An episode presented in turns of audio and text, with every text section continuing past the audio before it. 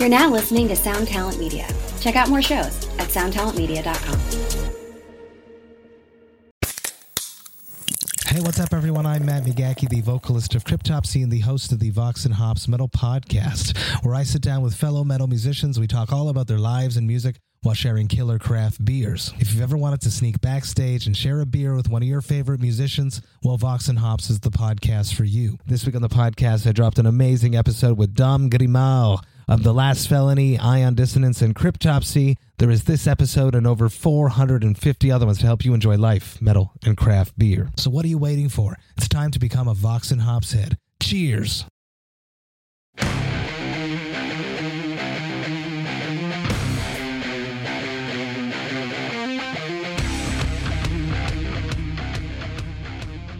All right, welcome back to the Stateside Podcast.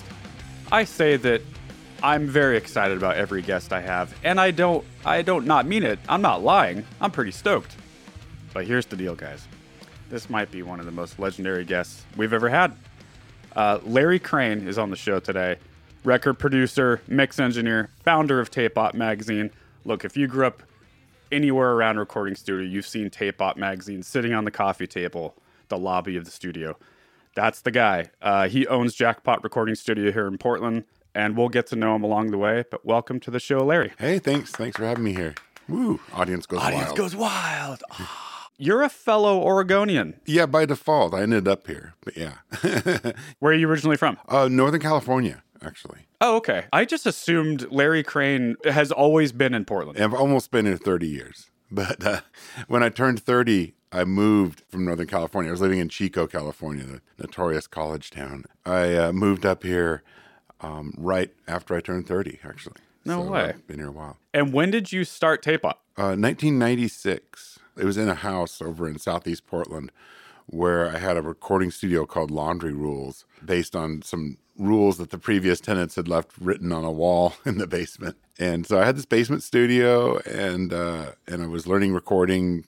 I, I'd been in bands. I'd I'd already done a lot of recording. I just didn't realize it yet. I had done stuff when I was a kid with cassettes and, and cassettes bouncing down to other cassettes and submixing. And Yeah. I had made four records in, in this band Vomit Launch that I was in in the 80s and early 90s.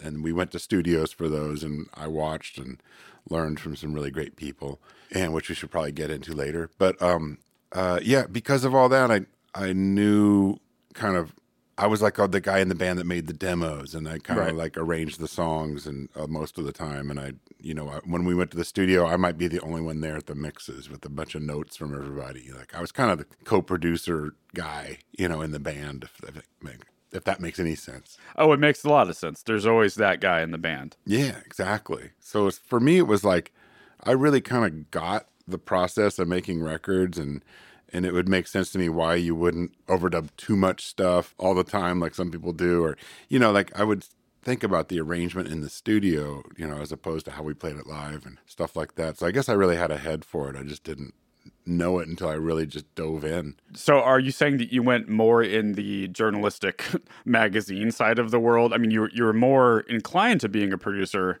but it sort of like which which came first? You know, that's really hard when people inter- interview me or, or, or I meet someone new, even just outside of any of this uh, music world, you know. And when people say, you know, what do you do? I go, I don't know what to tell them because, Right. in one way, I am probably far more famous as an editor and founder of Tape Op Magazine because that reaches, you know, 75,000 people every every two months. And I've been doing that for 26 years. I think it is, and uh, something like that. You know, so that really reaches a lot of people. But in my heart, I mean, I'm probably really a bass player in a post punk band. You know, in my heart.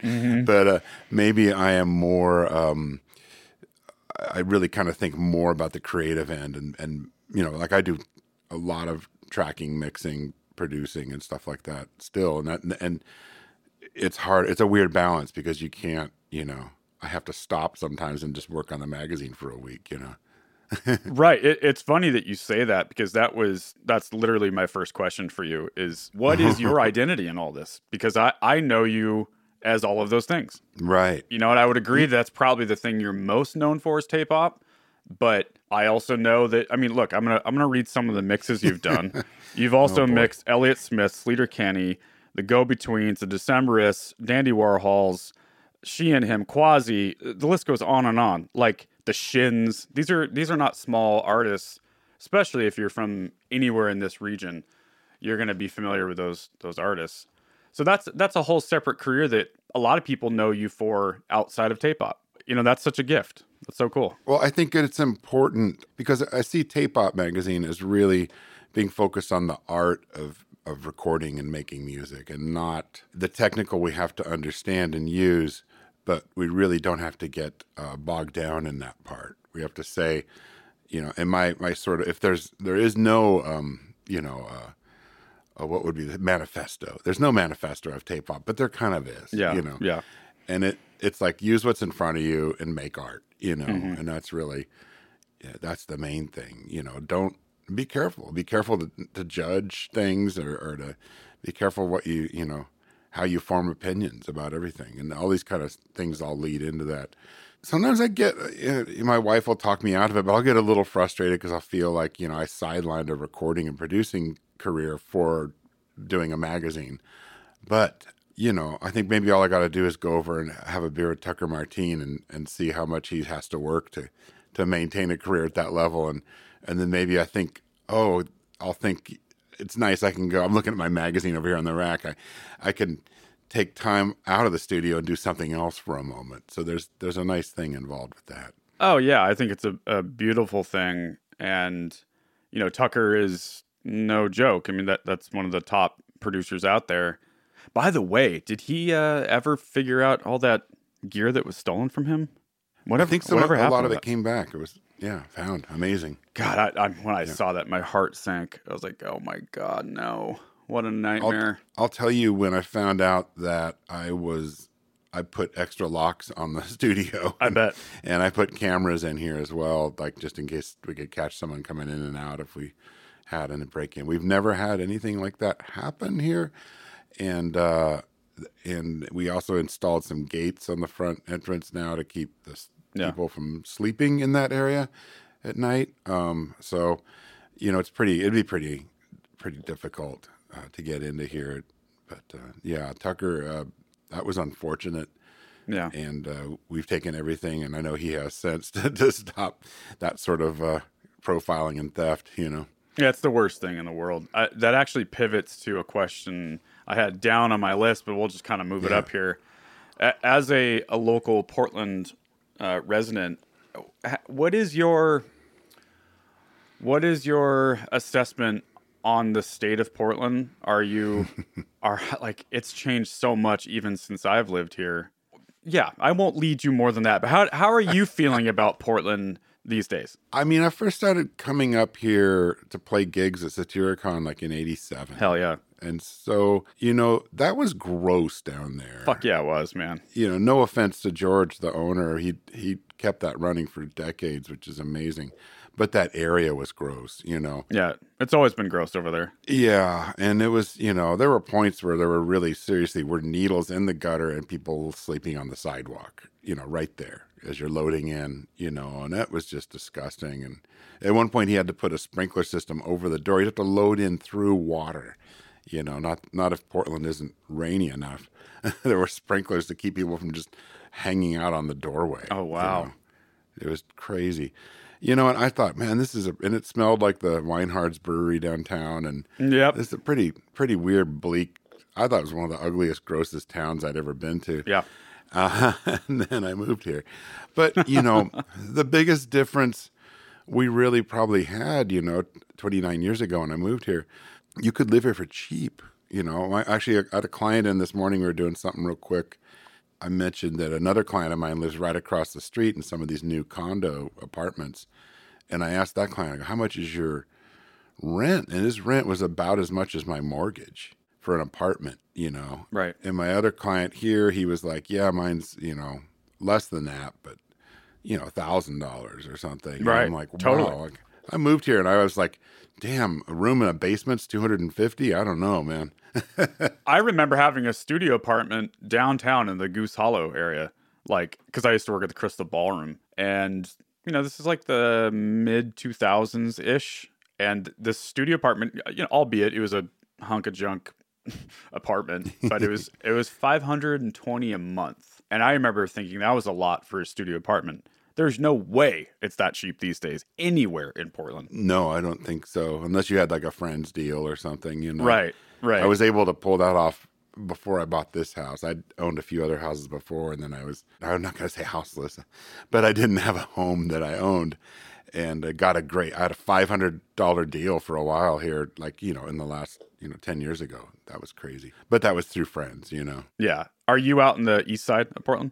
Yeah, I live, uh, the studio is at 50th and Division, and I live in South Tabor, which is really, you know, I live 20 blocks away. It's amazing. I can walk to work. Just did today. Yeah, I mean, even that area has like just skyrocketed in, in home cost. Yeah, I couldn't buy it now. The house I have. No, hell So no. that, that part, you know, obviously that leads into the, the whole discussion of like, you know, if we're all like doing music biz careers and artist careers and all these kind of things, that it makes it prohibitively expensive. And that really changes the landscape of the town. It does. And for me, it's got to be about okay, well, if it's going to be expensive, where's the opportunity for people like you and I? Yeah. Yeah. And I'm missing those days. A lot of the clubs have closed down. Uh, the live music thing in Portland, it tends to be picking up these days, I will admit. But there was a time there, and not even due to COVID, even prior to COVID, the Crystal Ballroom was booked, you know, once a week or something. And now it's like damn every day. Same with the Roseland, the Wonder Ballroom's crushing it. And there used to be a lot of recording studios in Portland. You're you're one of the ones that has lasted from the 90s till now. A lot a lot of those studios are not around anymore. There's a couple that were here before me for sure. There's Falcon and there's uh, Dead Aunt Thelma's and there is out in Oregon City is Supernatural Sound Yeah, that's right. That's been around for a while. and maybe a, Kevin Nettleingham's place in Vancouver and Kevin Hahn's studio, which I am blanking out on the name of. But are those all Oh from like the 90s? Yeah, Kevin's studio is like maybe a, a year older than mine, even. Oh, okay. Uh, yeah, but it was it was in his. I think he's moved into a different place, but it was down uh, Powell here, uh, out in this area. But you know, there were there were a few you know that were here uh, when I opened. Gosh, I think actually Kung Fu Bakery opened after I opened, but uh, or right around then, or when I moved here. But they had another. There's another studio before that with a lot of the same people and equipment, and uh, you know there were places, but this is a notoriously difficult business model. studio. Yeah, you don't I. I have to tell you, I, I keep trying to work up an idea of writing a book about it, and, and it has to be called "So You Want to Open a Recording Studio?" and it'd be almost like a flowchart thing that you kind of follow and make decisions because a lot of people open recording studios for what I determined to be the incorrect reasons or ambitions or goals. You know, yeah. so I think I think that's one of the things I would love to be able to more tightly address. I it probably comes up in the magazine a bit here and there, but it it's not something we don't really go into the business of these things as much as you know other magazines like Mix and and such have in the past. So you know, but the thing about it is people open studios, and a lot of it. I mean, there's a lot of bad reasons that they open studios. Let's put it that way. You know, one would be we want a place for our band to record, but then we're going to rent it out on the side just so we can make a little extra money. And that generally ends up becoming something you turn you, you decide to go back on. No, wait, we're going to stop doing that because the demands of a client are are much different than than the demands of say a single band using a space or or such. And the other thing that people seem to open it sometimes just because they sort of have this lust for recording equipment. And and you can see behind me. I mean, what you're probably seeing behind me is worth you know nearly one hundred fifty thousand dollars just that view of the room. You know, and I understand that it looks like I have a lust for recording equipment, but these are all just tools to me. And and you know, if I had to get rid of everything, I wouldn't cry. I could just put something else together. I don't get excited about vintage gear, honestly. I, it just seems like more problems than anything.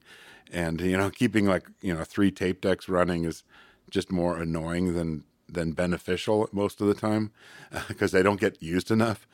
And you know, I I I think so that gear part of it's just it's sometimes people just are so enamored of that they think if I put all this gear in a room, people are going to book it. You know. Oh yeah. That that is such a good point, Larry. I, I've Yeah. I've heard people discuss this general idea that you're bringing up, but to kind of really narrow in on that is, I think, insightful for anyone that's looking to to do this or open their own studio. You have to really look inward and ask yourself why you want to be a, a record producer or a mixer or mastering for that matter. Like it's it is a skill set. You have to learn that skill set and it's a business with clients. So you're gonna have to network, you're gonna have to, you know, do all these things. Yeah, and I, I, think you're onto something. I think a lot of people just want to buy a bunch of gear in a room and okay, now people are just gonna start knocking on my door. And I mean that wasn't true in the nineties. It was a little bit more true at least, but it's definitely not true now. No, no, I mean the advent of hard-based multi-track recording really changed everything, you know, and that that was right. I mean, it used to. It really used to be a thing where, like, someone that, especially in the '80s and before, having a studio with this equipment and the engineering skills was really a. It was a barrier to entry. You know, bands had to figure out how to get into a recording studio, and there weren't a lot of people that did it. Oh yeah, Um, but these days, I mean- it's a lot more competitive. it it was very different. It, was like you had the gates, the key to the kingdom, or whatever, because you had a tape deck, multi-track. You know that was Exactly. Yeah. that was a thing. Um, you know, if I think of the difference, like in the early years of Jackpot, I would get gigs recording all kinds of you know punk rock and and and fake grunge bands and whatever that um, just needed to get a demo cassette ready to give to play George so they could play Satyricon. You know, Yeah. Right. Right. um, you know, or just a demo to maybe send around to labels or something. But now people, you know, build. They do a lot of that kind of work on their own Totally. these days yeah. and so that that kind of work doesn't exist necessarily in most cases and you know um, as your rates go up i mean what what i charge for working a full day in the studio is over three times higher than when i open the studio mm-hmm. if i'm the one working you know Right. and so as your rates go up, you know, you you lose those kind of jobs as well. And if you're working like as I did at the very beginning for two hundred fifty dollars a day, and you're paying the mortgage or paying the rent on the building, and you're you're paying for all your electrical, and you're trying to eat and pay your rent at home, and all that stuff, you're barely getting by, Yeah. honestly. Yeah. because you're paying two rents, and your commercial rent was always higher than my home rent. You know, Yeah. a room that in a house. I get frustrated talking about it with people sometimes because it's like, you know, it's just like being in a band. It's like the bands that want a comfortable life and they want to, you know, have a steady job and also play in a band on the side are not generally the ones that really get anywhere. You know, you've got to do the rice and beans routine and you've got to, you know, put 15 people in a house and find ways to live for really, really cheap or just, you know, turn your social life off to do this stuff. And that's what I did when I was in a band. And that's what I've, uh, did, you know, for the first maybe 15 or 20 years of running Jackpot and, and everything, you know, and uh, I pushed myself to the limits of like, you know, credit overload and, and things like doing the first three years of the magazine lost me, you know, at that point, probably like 10 or 20 grand, you Right. know, Right. that I just kind of flushed down the toilet, you know, so Well, you're you're talking when- about committing. You're talking about Yeah. committing to your Oh, craft and to a business. And if you if you want to be an entrepreneur and anyway, look, that's what being in a band is. That's what being a producer is. Running a magazine, it's all the same.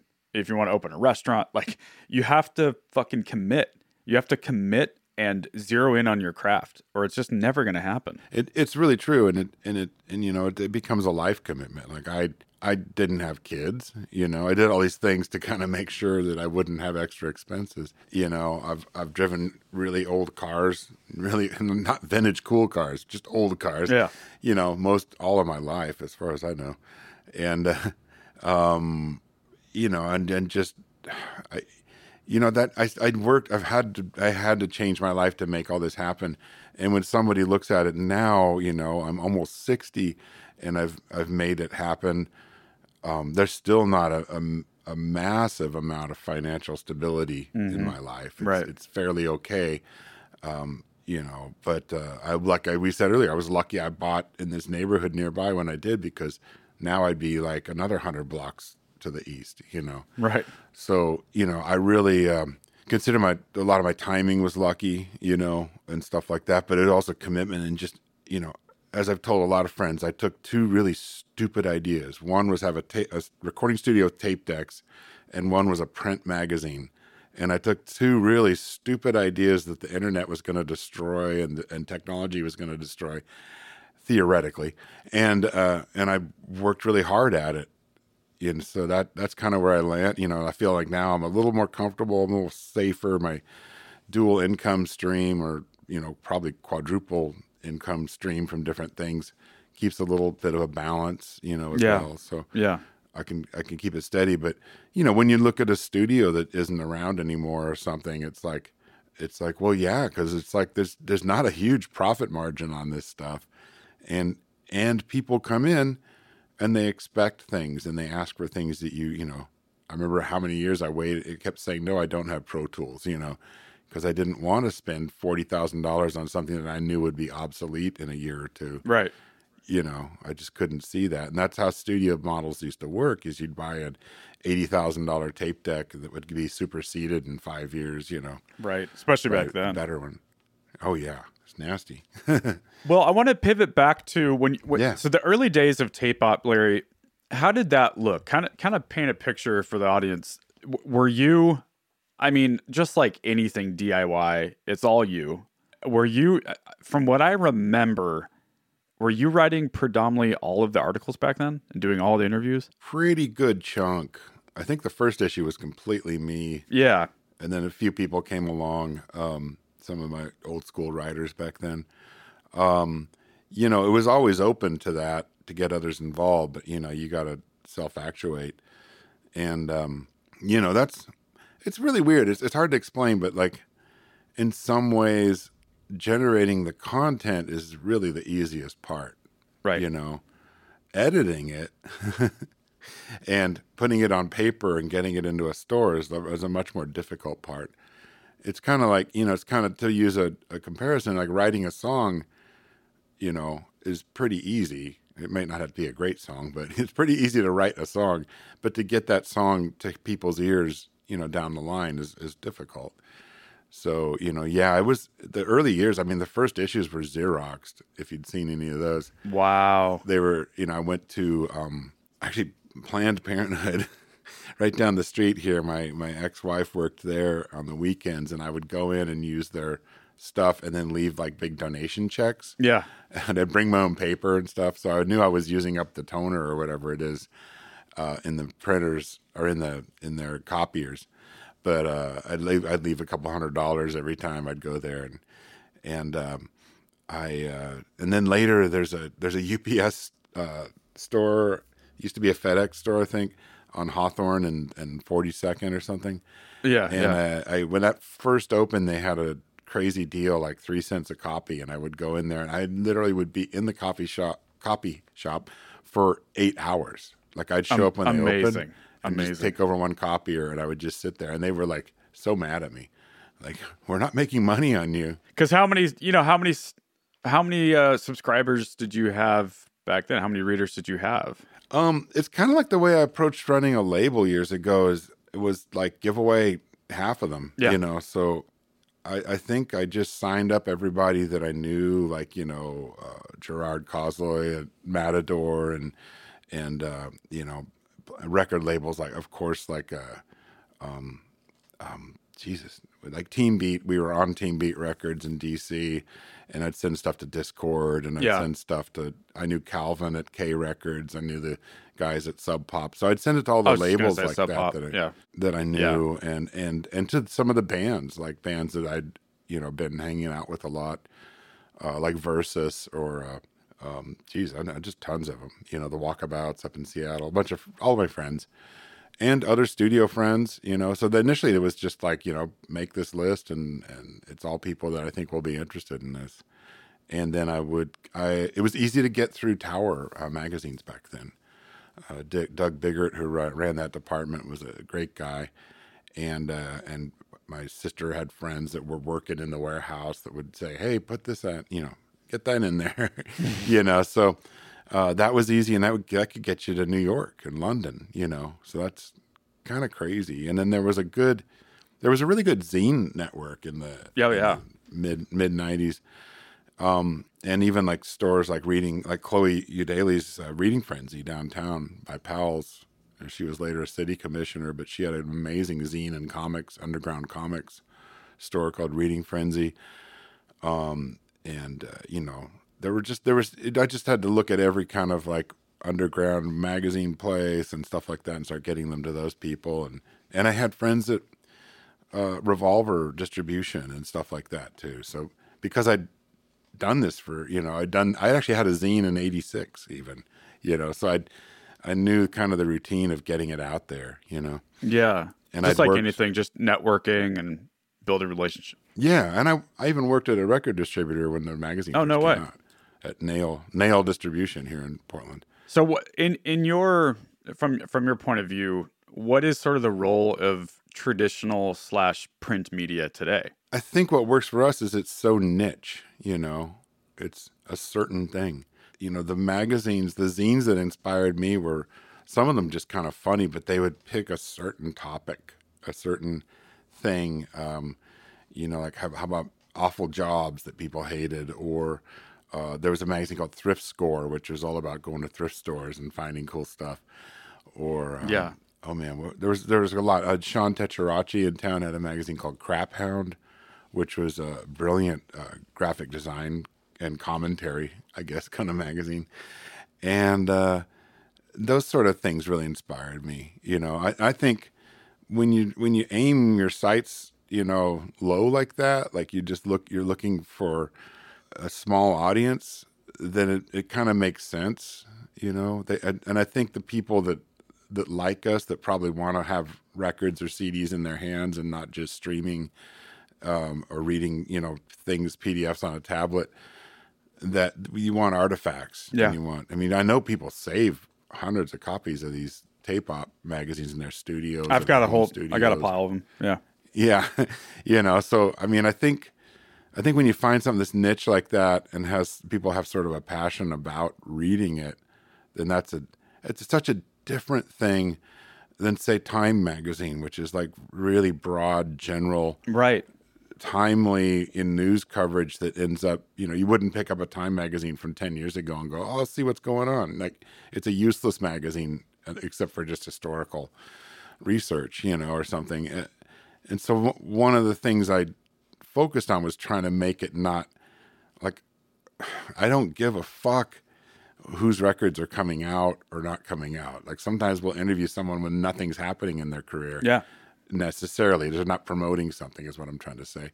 You know, the publicist didn't harass me. I just happened to be like, oh, I can go to Alan Parsons' house. Okay, let's go do it. You know, Hell yeah. um, Yeah. you know, so that there's not there's not a, a PR driven thing to the backbone of of what we're doing, and there's not a timely factor. I don't want to write about something.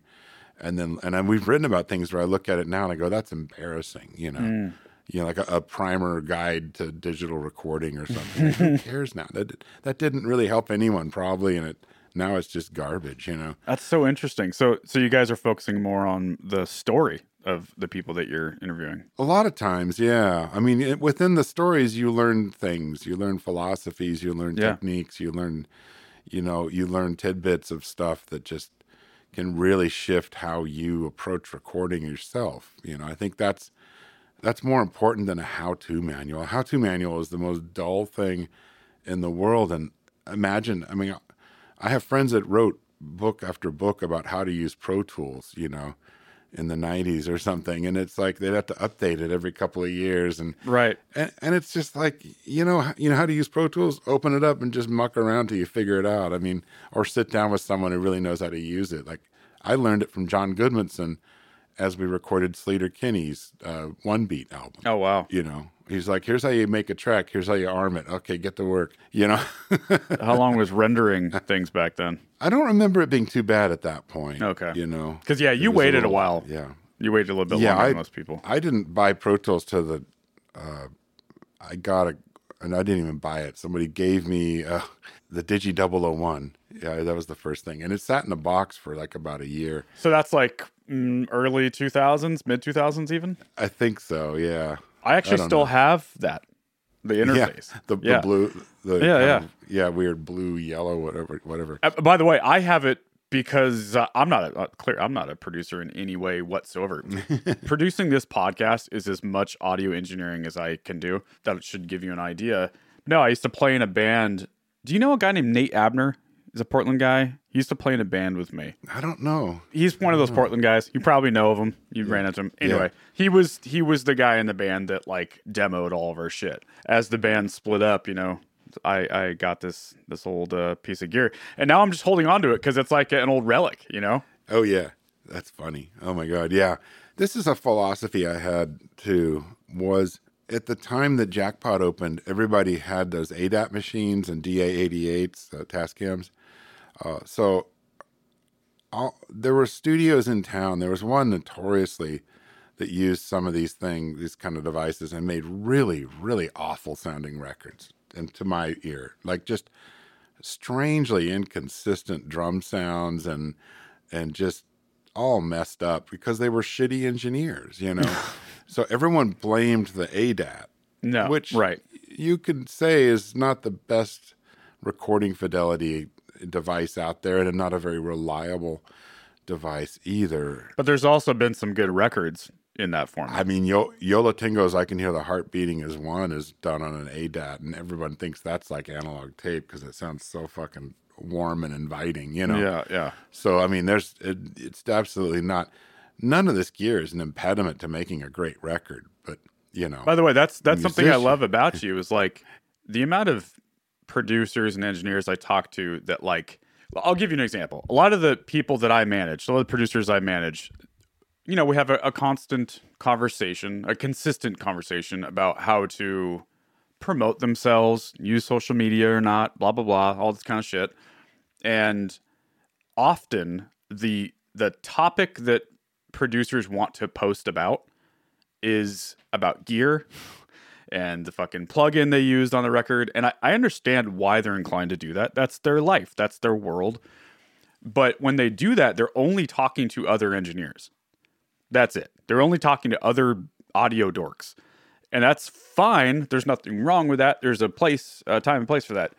But if you're trying to like, you know, broaden your horizons and build your client list, like artists don't really care about that. If you want to like get a rad band to come in your studio, make it rad, make it inviting, talk, talk about it. I think that's something that Tape Op did for you. I, I guess Yeah. people need to find their Tape Op. People need to find that thing that allows them to talk about why they do what they do, not so much the how, but the why. That's and that's that leads back to a lot of that. You know, I mean, I, the thing I was going to say is the reason I didn't use ADATs is, and I started with a tape deck in in 1997, or actually earlier in my basement studio too, was um, the perception of the musician would be they would come in and record. They go, "Oh, that's so good because it's it's on tape," you know, not because I recorded real simply and carefully and didn't screw up their sound Interesting. you know right. so it was like a way of sort of almost like advertising like i'm different you know and it wasn't like a pro i mean initially i was like i'm not going to have a computer in here but once i tried working with computers i was like well that's a lot better than the dat machines we're dealing with how you make a how you can make a record is so it's so wide there's so much stuff that works but everything i mean it is like if i post something like oh here's a here's a really crazy plug-in well that you know this is really fun that that isn't the answer to how i made a great record with quasi Sure isn't. Sure isn't. you know That's right. it's not it's not in fact we didn't even have a computer in the room then but you know it's those kind of little details are not really in some cases all that informative or, or they don't mean that much i've got a whole book on like the beatles recording equipment and their things like that that my friends wrote and how their sessions ran and all this stuff and you could go buy all that gear Yeah. and people get obsessed about that but you can't make it sound like the beatles No, you know no, You know? no, you can't. That's right, because you're not the, You know? the the legendary producer, and you're not the Beatles. Like that's Yeah. that's that's the the secret sauce. just yeah, it's just not you know. So I think I think you just when you understand that stuff, then you kind of go, well, I'll just get stuff that's good that does the job, and yeah, and you know that part's kind of boring. Like engineering is kind of a dead end to a certain degree. Like you know, you can I keep finding things that are interesting, can offer up ways of working more efficiently or better uh, in the digital realm. You know, but um, it's you know I really felt like I had to stop. I had to keep engineering, but I had to branch way more into producing and just and just really to you know calling all the shots and stuff as much as I could, or co-producing with artists, so that I kept my interest in it. You know.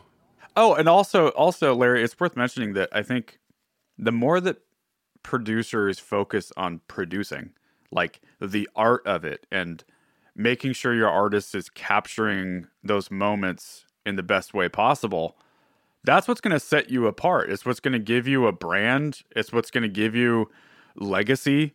And people are going to want to hire you because you're you're onto something here. If you just are a good engineer and that's it well i got news for you so so is the guitar player in the band they're they're all good at it too now every kid's got pro tools and a macbook and they're getting pretty fucking savvy at documenting their music And the thing that they don't, you know, that people don't know is the stuff that, you know, I've run into like a hundred times over the last 30, 40 years. Just, I mean, just simple things like arrangement things where you're like, well, why, Mm-hmm. why are you doing, you know, another guitar that sounds kind of like that on that section? Why don't we try to get something different? Or, Yeah. You know, why is this song structured this way? Or how do you envision this music, you know, coming together at the very end? Like I, I come in here and I have a vague idea of where it's going to lead before we, you know, even start putting a mic up. right Like what I want to get, what I think from my conversations and the, with the artist, like what we want to get out of this. I'm thinking about that. I'm not, I'm not thinking about getting the best kick drum sound. I'm thinking about getting a kick drum sound that works towards the goal of what we're trying to create. how important is is pre-production to you when you're making a record do you focus a lot on pre-pro I don't. I'm super fucking busy. you know, I really have a hard time. I can't be editing the magazine and doing pre production and then jumping into a session the next day. Yeah, You know? yeah. So I really kind of don't do a lot. I used to do more. I just try to book a little buffer time so that we can have time to come in. If it's a if it's a really an album project, Yeah. you know, we'll pass some emails around, and uh, if I've never heard of a band that I'm recording, I probably did hear them before I booked the session, and I probably went and listened to prior releases and Yeah. saw some videos of them live and stuff like that, Yeah. to make sure that I would be interested. Um, and um, you know, so pre-production to me, there have been some cases where people have sketched out demos or done just you know. Uh, some some practice place demos. Like I worked with a band called Lies We Were Told uh, from in town recently, who were kind of like uh, sort of Joy Division-y and that kind of vibe. You know, Rad. you know they sent me some roughs and stuff of their demos and things, and we actually built on some of the tracks they already had in the studio. So that was cool because you know they but they really kind of produced what they wanted to do. They they narrowed the songs down and and that stuff. I'm I'm kind of not. I'm very mostly not interested in producing someone that doesn't kind of have a focused direction. I'm not, you know, if you said, Larry, what kind of music do you want to make? It's going to end up sounding like, you know, Krautrock or, or, or Joy Division or, or the Durutti Column or Cocteau Twins or some, some weird shit from the 80s or 70s Yeah. that, that, you know, that record store clerks like. It's not going to be, you know, pop music at all, you know. So, you know, if you ask me to produce you and you have no idea how your song, how your songs to sound, I'm not the person to ask because I'm going to do something that, unless you want to do something really out of time and and super different, I'm going to be suggesting a lot of other stuff, you know. And I so I, I kind of need someone to say I want heading towards this, and then I go, okay, I know how to work like that. Yeah. and- so and you need the artist to be prepared and established and have Yeah. some focus before they come in. Yeah. Yeah. Yeah. Because I've had some bullshit, you know, meetings with people where they're just like, you know, some young girl and they're like, well, we want to just really take her to the top. I'm like, get me out of here. You know, I'm not, I am not that producer. really, I don't think, you do think anyone in Portland that's seriously been doing this for a while would even be that kind of producer. You know, that's just kind of a joke. You know, go to LA and, and spend a whole bunch of money making a demo and, and waste your time and money on this stupid prospect, you know. shoot a video, whatever your fucking problem is. I mean, I just don't find any interest in that world. I'm not really that interested in the pop music world. You know, I don't I don't hate it, but I just don't care, you know. Well, look, I mean, part part of a, a band's responsibility is to do their fucking homework Yeah. and know who they're going to make a record mm-hmm. with. You know, look, I think it's it's something I see all the time. I, I think you can be too too arrogant as a as a producer. I think you can be too close-minded and say like, "Well, Steve Albini makes records this way, and if you don't want to do that, go fuck yourself." But there's also like there's some responsibility from the artist to to know, okay, I'm making a record with Larry Crane. Like this is why we went to him. This is the whole point. Yeah. And I don't want to challenge that from him. Right. You know, you know, it's like I I'm flexible and I've made a lot of records that don't sound like each other. Yeah, you definitely have. There's probably aesthetics and things that I pull into play that maybe are consistent from this to that, but I don't sit there and go, here's my stamp. I don't have any stamp. I mean, I just have maybe taste things, you know. You know, so what a lot of people, I mean, that's true. A lot of the jobs I do get as a producer come to me because they're like, I loved this record and that record and da da da you know and so they they choose me and then there's something that probably lines up that makes a lot of sense you know so that's that's easy to deal with it's just kind of those bullshit you know want to make our kid a star kind of things where i just don't want i don't want to be involved you know and i've learned i've learned i've you Oh, know yeah. and i've had people come in and you know where i've literally just kicked people out of the studio and said you know you're wasting your time with me you're wasting your time and money let's just call it this is Yeah, it's not a doesn't good make fit. any sense you know Oh, I can think of a few of those. Like, hey, we want to book some uh, phone call time with the artist. Liter- literally, what you said. Like, the parents want to talk to the Yeah. producer and go. It's like, nope, not gonna happen. Yeah. You're not paying us nearly enough to do that. And even if you were, I'd probably still tell you to kick rocks. yeah it's just there's there's there's there's too many dreams you know That's the thing is a lot of people also, especially with my job, I have a very strange niche job. There's not a lot of record producer managers. There just isn't. And because I do what I do, I think some people aren't entirely they don't they're they're they think I'm a general artist manager or they just hear music industry guy and they think, "Oh, he can make my fucking dreams come true." And so they they want to they want to talk about all these other sorts of things that have nothing to do with the the task at hand, which is to make a record with one of our producers. And it's not that I don't oh, I, I love talking to artists and, and shooting the shit with them and you know, I, I want to give some value and also this is fun. I like talking music. It is what I do all day. But it, it is interesting when people they they just kind of see they get starry-eyed and they think well i'm making a record so they can make my dreams come true. It's like that's just not how this goes. You know tie that in with even like really awesome you know local bands or young local bands whatever they might be that will come in and record and then go now what do we do? You know and i'm like Yeah. you know kind of like it's a real reflection back to what we were talking about earlier. You know when when when I was in Vomit Launch, we self-released two albums, and we went and got a book by Diane Rapaport called "How to Make and Sell Your Own Record." You know, and I read it and studied, and I wrote notes, and I knew what plating was, and and what mastering was, and what all the steps were to getting a record done. And you know, that you got to get the record sleeves printed and then shipped over to the place that presses Right, them. right. And they're going to slip them together. Do you want shrink shrink wrap or not? You know we had it down, man. We I knew all the stuff that I needed to know.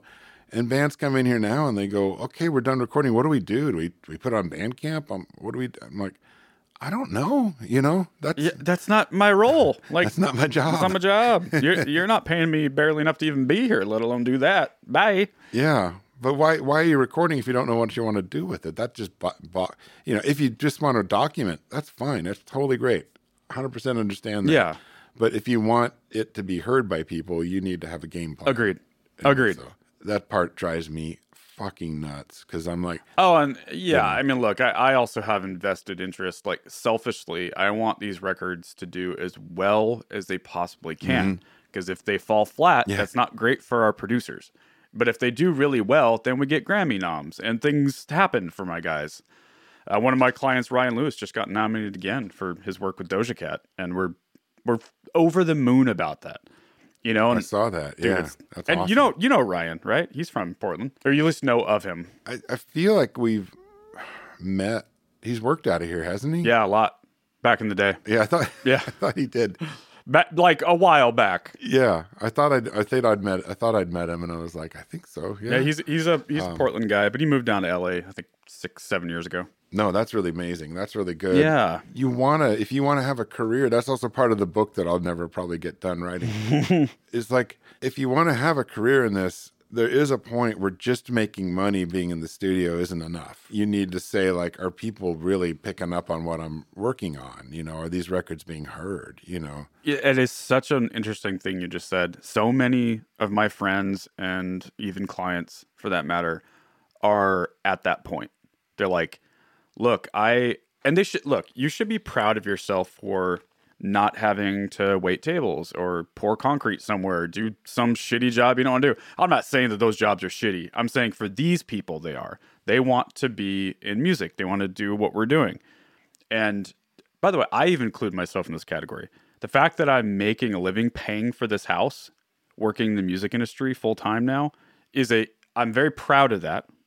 I'm turning 40 in July, so it took me a fucking long time to do. Like, this ain't easy. So, I guess what I'm saying is people should be proud if they can support themselves and even make a dollar in the music industry. But at some point, you're onto something. You do this long enough, at some point, you're like, I want to have impact. I, I got into this to to move things and feel and feel those vibrations. And like, if you're not doing that, I think it's just it's not it's not enough for everyone. And a lot of a lot of people are experiencing that right now. Yeah, I mean, it's it's a big difference when you sit down.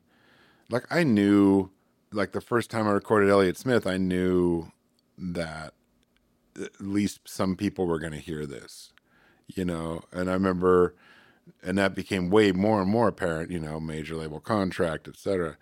But um, you know, I remember sitting down. I remember working on the first Sleater Kinney record I worked on, All Hands on the Bad One, and and thinking, fuck yeah, a record that like a hundred thousand people are gonna buy. Right. You right. know, right. like- right. That's cool. Fuck yeah. That's gonna be heard. They have ardent fans, obviously. Oh yeah, I, I've probably worked, I don't know, up, upwards of ten Sleater Kinney shows at the ballroom, mm. the Crystal Ballroom. I mean, And there's people there. man, there's fucking people there, man, and they're stoked to see him.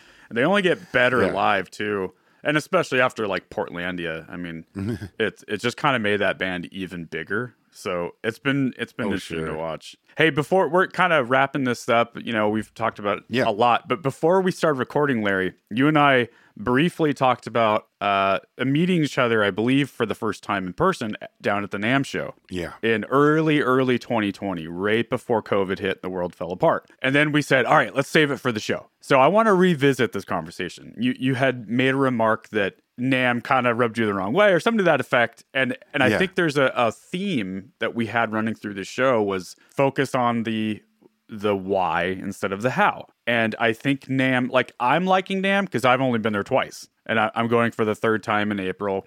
I have a different role there. Obviously, I'm trying to make some connections and and whatever happen for our guys, um, for our clients. But I know that I, I I fully appreciate that there are some oddities, we'll say, about NAMM, and I'm curious. So, what's your take on NAMM and and things like that? Yeah, I mean, because I also do because in the NAMM shows, uh, music merchandisers, North American music merchandisers, something like Something that, like that. Uh, show, and and basically, ostensibly, it's people showing off their wares at a bunch of booths and trying to get the products into stores and sales and whatever, and get publicity for them and all that kind of stuff. Oh, I thought it was just about getting free swag. Oh yeah, I thought so. Yeah, buttons and things. Yeah. I have bags of guitar picks and pens and magnets. Oh yeah.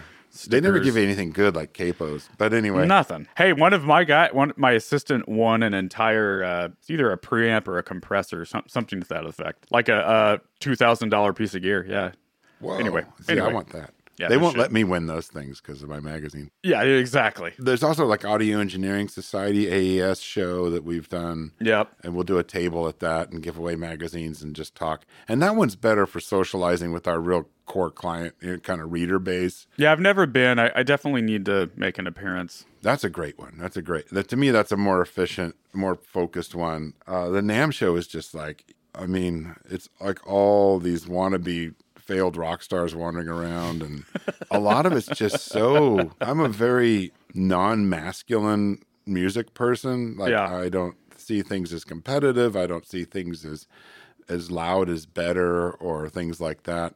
uh, on a number of levels, and I don't see things as you know, kind of like uh, aggressive, piercing, fast, shrill, you know, like '80s guitar solos, hair metal guitar solos. I don't really like. You know, Right. don't tell my wife that because she loves Motley Crue. Fuck yeah, dude. I kind of do too, secretly. They're fun they're great, but it's like it's not my thing. In all seriousness, it's not my thing either, but it is fun. You know, you go to NAMM show and people are just like, "Willy, willy, willy, willy, willy," you know, like like like like shrill, piercing guitar sounds. My friend, one friend of mine mean. who's who's brilliant. We were walking around. He goes, "Nothing here sounds good." God, you're totally right. Everything sounds obnoxious and awful. It's like fast, shrill, loud. Oh, Well, especially the instrument booths, you know, like the guitar area, the dude, the drum area. I I audibly started I was alone in this room and I started laughing out loud by myself. It was like you know when you go to Guitar Center, the drum corner it's just a nightmare. It's a living hell. It was that times a 100. I couldn't process what I was hearing. It was just so much cymbal testing and snare hitting and and you're right. It's all just like the schlockiest, worst players possible. and you, you you'll walk by the cymbal booth and there's a guy like just about to strike like the brightest loudest cymbal right next to your head you know it's like oh man No, Yeah. it's just i mean in, it's a thing that has to happen i'm sure there needs to be shows like that to, to do all this stuff but but overall the sensitivity and the beauty of music just seems to get completely lost within this this squall of like just nasty shrill horridness I think one of the reasons I like it, look, I, you know, I haven't been doing this as long as some people, and mm-hmm. certainly not as long as you. Maybe I'm still starry eyed. You know, I, I still get excited when I go to these places, be- mostly because it makes me feel like I'm part of a real industry. yeah On some level, I, I like seeing that there's 10,000 people here at the Anaheim Convention Center, and we're all here because of this thing we do or we're associated with on some level. And I find that exciting. So for me, I, that's what I I try to focus on that part of it. But I, I will admit, I I'm also not stuck at a booth all day. I'm you know I'm not trying to actually sell anything. I'm just kind of wandering around, bumping into people, and you know having fun. Me too. At NAMM show, I don't have a booth, so that's kind of a relief. Uh, and I will run into a lot of my friends, and I'll, I'll do interviews off in corners or Yeah. back at someone's room next door or whatever. Yeah, and for for that, I, I really do like NAMM Show. Yeah. Yeah. I mean, I get stuff done, and I don't hate it, and I hope it stays around. I'm just, to me, to me, there's so much about.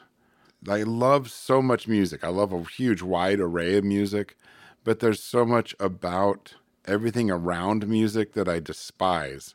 Yeah, yeah, that it makes it really difficult at times. I mean, the way that payola still works, you know, for getting things in front of people's ears and eyes, and the way a lot of stuff is promoted and and and everything having to be like you know busy and in your face you know to keep your attention these especially these days you know is is the antithesis of what i why i started putting on headphones and listening to pink floyd when i was 16 you know yeah. like it's the it's the opposite of that and and so much you know living through the 80s and being really obviously very very very into music working at radio stations and writing for zines and playing in a band and going to see tons and tons of bands you know i felt like that that a lot of great music was basically being ignored you know Right. and i still would say that's the truth you know so you know So in a way, that that like the, I mean, the internet did a lot of this. The internet gave a lot of people platforms. It broke down a lot of the barriers to entry, but it also kind of ruined it. you know, like just like everything, you know, we don't really have record stores anymore. There's there's a few that are selling some vinyl, but everyday music is like one of the last ones in Portland. The one in Beaverton closed. You know, all those big like like music stores have closed. And same with book shops you know? The the last Barnes and Noble here in the Portland area just shut down. And that there's something sad about that but Powell's Powell's has our back. But Powell's has our back for now. God i hope that sits, you know stays around for a while. It will. I think the thing that i learned from people like you is to you know with your criticism of how things have changed and some of that magic you know, putting on your headphones and listening to Pink Floyd Mm-hmm. in real time and absorbing a full thought, a full record. There's a lot of beauty to that, and we're missing a lot of that today. So I think I like what you've done. You don't just complain, you have an answer to it. You're like, check out this traditional print magazine I do about recording. like that that's a good way to fight back and to to, to Yeah. deliver to that audience. Is, And it's not about being a luddite at all or any of that bullshit. no, You I don't I don't get that impression at all. I, I Yeah. think all of your criticisms I agree with. Um, I mean, it's just yeah. appreciate and love music. Like really take the time to listen to it. Right. and and and dig around and you know the way I learned about a lot of artists was learning about one artist and then finding out they're related to other artists somehow Yeah, yeah. or they're inspired by and you know doing doing your own research you know if you enjoy something then do some research if you like films look up the other films by the same director you know that kind of thing and, and with music it's the same thing and and it's like people you know I'm I'm like I said I'm almost 60 I'm halfway to 60 right I have so many friends that are my age or, or even younger, and they'll be like, "There's no good music anymore. I never find." You know, I'm like, "You're full of shit." Like, No, eh, there's not tons true. of great music, Yeah. but you have to spend the time to to look around and find it. It's just different. You know, like I, I heard a lot of criticism when um, Kate Bush running up the hill got really big. That song got really, really popular after it was used in Stranger Things, right? And so there's a lot of people going like, "Oh, the you know the generation today is just finding out about this song because of the show on Netflix." And I remember thinking that's a good thing. That is amazing that Kate Bush charted in 2022 a song that she did in the fucking 80s because of some show on Netflix. And you have to admit that we grew up, like, I remember, I think it was right around 92 when Terminator 2 came out, something like that. So I was at that prime age where I was starting to get into rock music. And I remember hearing Guns N' Roses on that soundtrack. And I was like, fuck yeah, I got to go find out what this band is and what they're all about. It's all the same, man. It's all the same. It's just different. And TikTok is.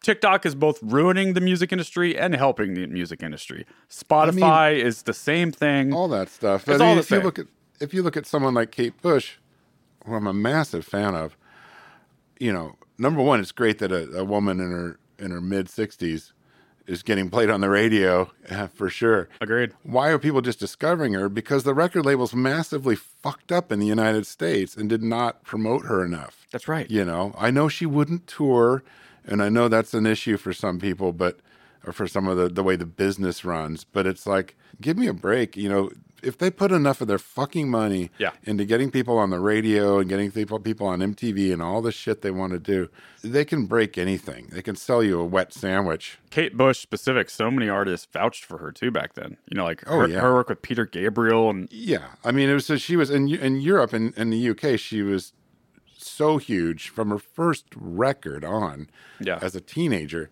Right. That she, you know, basically built her own studio, and started producing her own records, and and never had to tour again. You know, so it's like, Right. She she had a fine career or has a fine career, and um, you know, when you look at something like that, that's a super amazing level of quality and commitment to their own vision and stuff like that that an artist has, and you go, wow, that's weird that they're, you know, she she, she wasn't so such a big name that you know, say like Peter Gabriel or someone we'd know them, take them for granted. This the record labels. They decide not to put enough money into it, or they they do it in the wrong way. So it's like, you know, that's it goes back to the evils and the dirty scumballness of the record industry, which is you know basically one of the most you know uh, grossly gro- one of the most always wrong industries you could ever find. You know. Oh yeah, what's that Hunter S. Thompson quote about the music industry?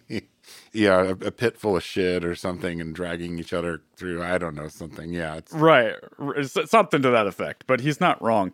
I just think that it's like all the same, and it's always changing. Yeah. Personally, this is something I ask people in every uh, episode I do for the most part. What is your sort of state of the union? It's a big question, but generally of the music industry, are you hopeful for it? Are you pessimistic? Do you think we're headed in a in a direction where you know artists can do this thing and producers can do this thing and the whole industry Well, is going in the right direction. it still keeps working. It still keeps working. People keep making records and, and people keep touring and things are still happening and there's tons of I mean, we were laughing the other day, my wife and I were like listening to like a bunch of stuff like music and all these bands kept coming up and it was like Wilco and Spoon and Death Cab for Yeah. Cutie and and and all this different stuff and we were like, "Oh my god, this is funny because we've met all these people."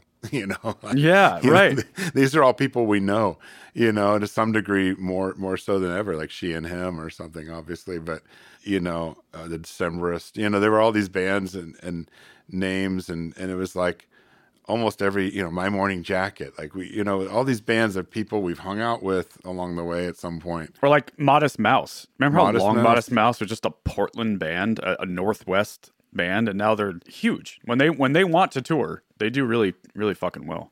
Oh yeah, Portugal the Man. I mean, there's so much going on here. Yeah, for sure. And it's but it's crazy. Like so many bands, even across the country, Calexico and bands like that, we're friends with as well. And it's like, how do we know all of the coolest bands of this? You know, last twenty years. You know, because because she was working at the Crystal Ballroom, and I was running a studio and a magazine, and we were doing all these things. You know. Yeah, it's an interesting time.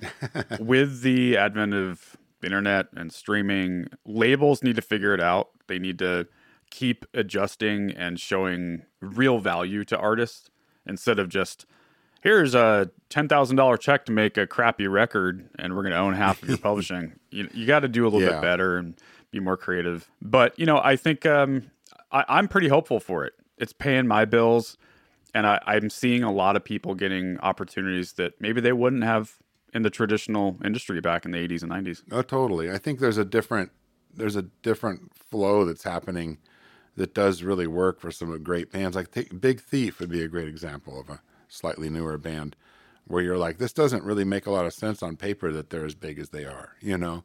But that's great. That's a good Right. sign. It's beautiful. Oh, Larry, I you know it's something I talk about probably every episode, so why not do it again? But it's it's damn near every day that I will hear about a band or even a, a film or a podcast or just some entity that I, d- I didn't know about it before.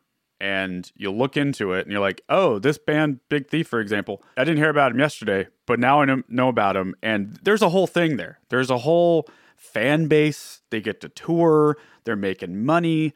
That's it's a whole thing. And I didn't even know about it. And there's something very beautiful about that. Yeah, it's it's it's out there, it's happening, and it's, It's just there. like your your old friends that go, "There's no good music," you know. you know, it's like, no, you're wrong. And no, it's like, it's the opposite. you, you dig around, and I think despite the music industry, you know, so we don't end on a pessimistic note.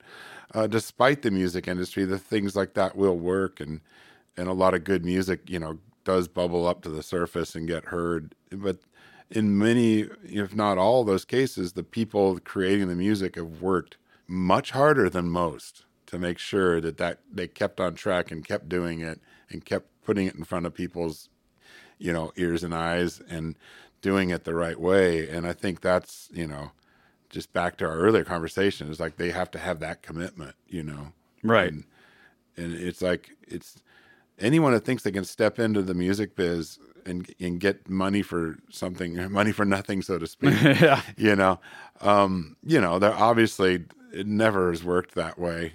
And even if it does, it's one in a million and it doesn't last. And it doesn't last. Yeah, and that's kind of mostly the stuff that didn't last, is things like that. You know, someone being propped up that really couldn't deliver the goods. You know, and uh, I think it's you know, there's always a new crop of kids going to shows. And, Hell yeah. and everything. You know, it's always interesting to see what things take off and, and can exist at certain levels that seem bigger than you might suspect. Oh, and I, I think we're seeing like at least I've noticed there's a lot of post COVID bands. All these young people who had nothing to do in the middle of the country and they just hunkered down in their basement and now they're coming out and it's like, holy shit, this is fucking cool, man. I'm pretty excited. I do so much mix work, you know, and, and remote mixing for people all over the country. And, you know, I totally, I've been doing that for decades, you know, so it wasn't something that just started during the pandemic. But I definitely kept busy enough just because everybody was like, Yeah. oh, I'm just going to start recording stuff at home and I better get someone to fix it up for me. Can't play any shows. Yeah, yeah, I can't play any shows. I've I've mixed so many things albums and and songs for people from all over all over the world. you Yeah. know, in the in the last two and a half years, it's nuts. That's good to hear. Yeah, a lot of our guys did too. I, I remember being quite nervous when like the lockdowns first happened. It's like, oh God, people are going to start asking for their deposits back and bands aren't going to want to travel. But, you know, something uh, beautiful happened and a lot of music came our way in a remote way and people were busier than ever. Oh yeah, you know, if you're doing good stuff, things will good things will usually happen. Agreed. Well, that's a that's a good uh, note to finish on here, Larry. Boom, quote, quote, headline. Drop the mic. I'm not going to drop this mic. This mic cost too much. No, no, no, no, no. That's too much. That's not a mic you drop. Thank you for hanging with me. This has been super Yeah. fun. Yeah, man. Thank you so much. Have a good evening, and I hope to run into you sometime soon. Yeah, I'll see you out.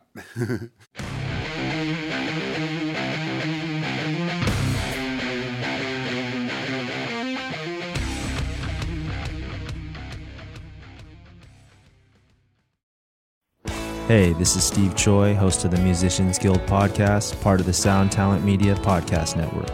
Within the four walls of the Musicians Guild, we'll be discussing the habits, idiosyncrasies, experiences, and general psychology of my friends and peers, all involved with music in various capacities.